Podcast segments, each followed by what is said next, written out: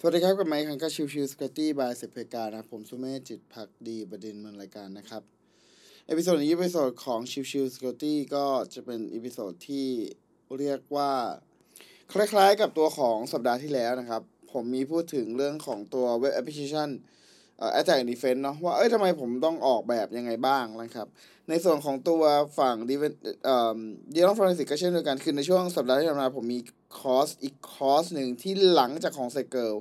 ก็จะเป็นเรื่องของตัว Digital Forensic แต่ว่าใน Digital Forensic เอ่อใน part นี้เนี่ยจะมีความแตกต่างกับตัวของการสอน training โดยปกติทั่วไป คือด้วยความที่ถ้ามองที่บริษัททำขึ้นมาเองอะอย่างเช่นตัวของ Digital Forensic ที่ผมเคยทำก่อนหน้านี้เนาะ ให้กับตัวของบุคคลทั่วไปได้เรียนเนี่ย อันนี้ผมค่อนข้างจะชัดเจนว่า เอ้ย ผมสามารถออกแบบได้ในเรื่องของตัวเนื้อหาว่ามันจะลึกแค่ไหน แล้วเราก็ประกาศออกไปเลยว่า โอเค ตัวของความลึกนั้นจะมีเรื่องของการทำ registry ในสีนู่นนี่นั่นก็ว่าไป แต่ว่าพอเป็นฝั่งของที่เป็น in house ครับเอ่อใน part นี้ผมได้ไปทำให้กับองค์กรองค์กรหนึ่ง ซึ่งเขามีเอ่อตัวของ IT อยู่ทั่วประเทศ โจทย์ใหญ่ใจความเลยคือ security หรือว่าตัวของ technical skill ของแต่ละคนไม่เหมือนกัน technical skill ของแต่ละคนที่มาจากทั่วประเทศ มันมีความแตกต่างกันดังนั้นสิ่งที่ผมจำเป็นที่จะต้องทำคือเรื่องของการออกแบบคอร์สยังไงก็ได้ให้มัน actionable ที่สุดเท่าที่ไปได้ และการ actionable นั้นจะไม่ใช่เป็น technical in depth คือขอให้เป็นเรื่องของซ็อกเทียหนึ่งอะไรเงี้ยให้สามารถเอาสิได้ ก็พอแล้ว นั่นคือจุดหมายหลักของการออกแบบคอร์สในช่วงของสัปดาห์ที่ผ่านมานะครับคอร์สที่สัปดาห์ที่ผ่านมาเนี่ยพูดถึงเรื่องของหลากหลายมากเลยนะกว้างมากเลย มีเรื่องของแบบพวกทั้งหลอกคืออะไร LOC คืออะไร ยาลาลูคืออะไร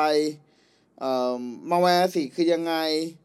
เอ่อแซนบ็อกทำยังไง คือนู่นนี่นั่นเต็มไปหมดเลยครับ แต่ว่าสิ่งสำคัญคือเอ่อ เน้นความเป็นการใช้เครื่องมือที่เป็น automation เป็นหลัก แต่แน่นอนคือเรายังไม่ไม่ไม่ละในเรื่องของตัวพื้นฐานนะครับ เราเรายังต้องพูดถึงเรื่องของการใช้สิพื้นฐานทั้งหมดอยู่ แต่แค่ว่าเวลาที่เราทำแบบเวิร์กช็อปเนี่ย เราไม่สามารถให้เขาทำในลักษณะของที่เป็น manual ได้ เพราะด้วยความที่เรามีเวลาแค่สองวัน แล้วตัวของ scope มันกว้างมาก แล้วเอ่อ knowledge base ไม่เท่ากัน เราจะตี scope ให้กว้าง เพื่อจะให้แบบเข้าใจทั้งหมด มันก็ยิ่งน่าเบื่อถ้าเราไม่มีตัวของแ a บแล้วถ้ามีแ a บถ้าเป็นแมนนวลก็จะยิ่งยากไปอีกดังนั้นเราก็จะต้องพยายามหาอะไรที่เป็นออเป automation เท่าที่เป็นไปได้ดังนั้นโจทย์ที่ผมตั้งขึ้นมา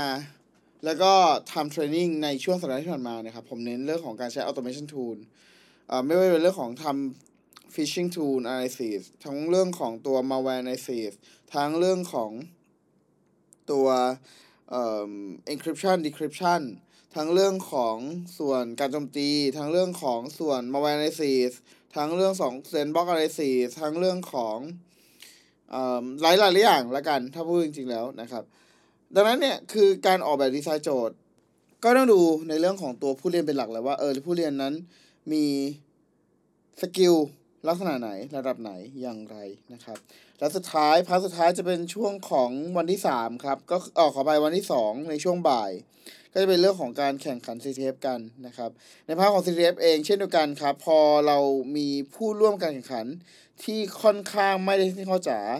ดังนั้น part ที่เราต้องพยายามเน้นเอ่อก็คือเรื่องของการทำยังไงก็ได้ให้ตัวของผู้เรียนรู้นั้น ยังคงอยู่กับเรา ในช่วงเวลาตั้งแต่บ่ายหนึ่งจนถึงหกโมงเย็น แบบที่ balance กันระหว่างตัวของผู้เล่นที่อาจจะไม่ได้ technical จ๋ามาก กับอีก part หนึงคือคนที่แบบโห ฉันมาเพื่อจะแข่งขัน ฉันมาเพื่อที่จะสู้ คือรู้ไหมว่า คือถึงขั้นในตอน CTF อะครับ ตอนเรียนรู้เราก็ปกติใช่ไหมใช้คอมธรรมดาทั่วไป แต่พอเออมันมีแข่งขัน CTF เนี่ย เอ่อเขาถึงขั้นเอาจอมาต่อเพิ่มเลยนะครับ ซึ่งซึ่งแบบโหจริงจังมากนะครับเอ่อดังนั้นเนี่ย เวลาออกโจทย์ก็ต้อง balance กัน easy จะต้องเยอะมาก เยอะแบบเยอะเลยนะครับ เพื่อจะให้คนทั่วไปเล่นได้ง่ายนะครับ คนที่แบบเอ้ยทำตามบทเรียนแล้วสามารถแบบเล่นได้เลยร้อยเปอร์เซ็นต์นะครับ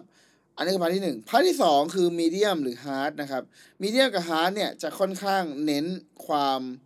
เข้าใจและดัดแปลง คือต้องมี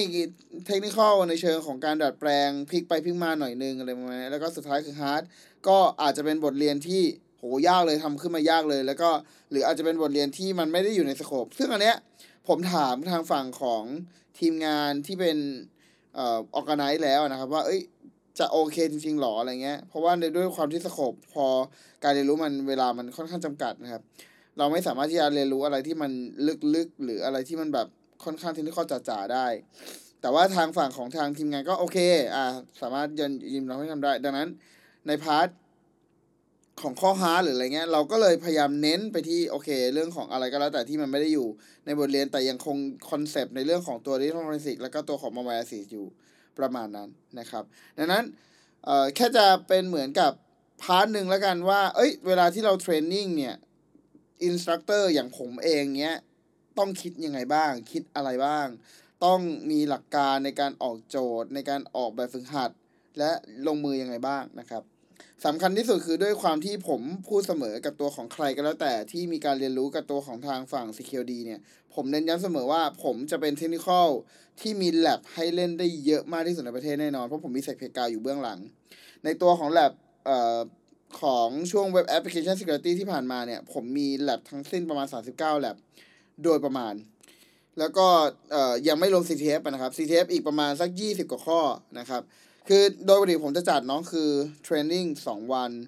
อีกครึ่งวันหรือ 1 วันเนี่ยเป็นตัวของ CTF จ๋าๆเลย ในส่วนของ Data Forensics ก็คล้ายๆกันครับ ผมมี lab ให้เล่นประมาณสัก 14 ข้อโดยประมาณ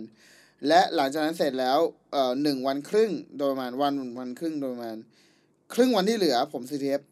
เหมือนกัน คือผมเชื่อในเรื่องของการที่เราไม่อยากเรียนรู้แบบเจ้าเออเป็นเป็นนกขุนทองครับ ไม่ใช่เจ้าขุนทองที่มานั่งคอยจำนั่งคอยพูดอย่างเดียว แต่สิ่งที่ควรจะเป็นคือ คุณต้องได้สัมผัสจริง ดังนั้นตัวของแลบผมจะต้องเยอะ part ที่สองคือ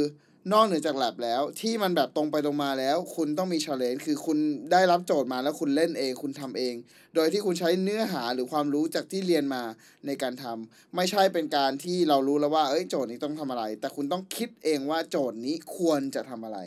นะครับดังนั้น challenge ในของฝั่งทางเอ่อ CQD จะเน้นอย่างนี้เสมอนะครับ คือมีทั้งเรื่องของการ training lab เยอะ และสุดท้าย part ใด part หนึ่งของการ training จะต้องมี CTF มาเกี่ยวข้อง อันนี้เป็น part ที่ผมเน้นย้ำแล้วก็ผมทำอย่างนี้มาตลอดนะครับ ก็ฝากไว้ประมาณนี้แล้วกันสำหรับประสบการณ์ในเรื่องของการออกแบบตัวของเอเนื้อหาดีไซน์ ไม่ว่าจะเป็นเรื่องของ Web Application Security ก่อนหน้านี้ หรือว่าตัวของ Data Forensic ในสัปดาห์นี้มันมีความแตกต่างกันอย่างไร และทำไมถึงออกแบบตัวของคอสเป็นแบบนั้น นะครับ โอเคพิโซดนี้ประมาณนี้ครับ ขอบคุณทุกทุกท่านที่มาติดตามแล้วพบกันใหม่สำหรับวันนี้ลากันไปก่อน สวัสดีครับ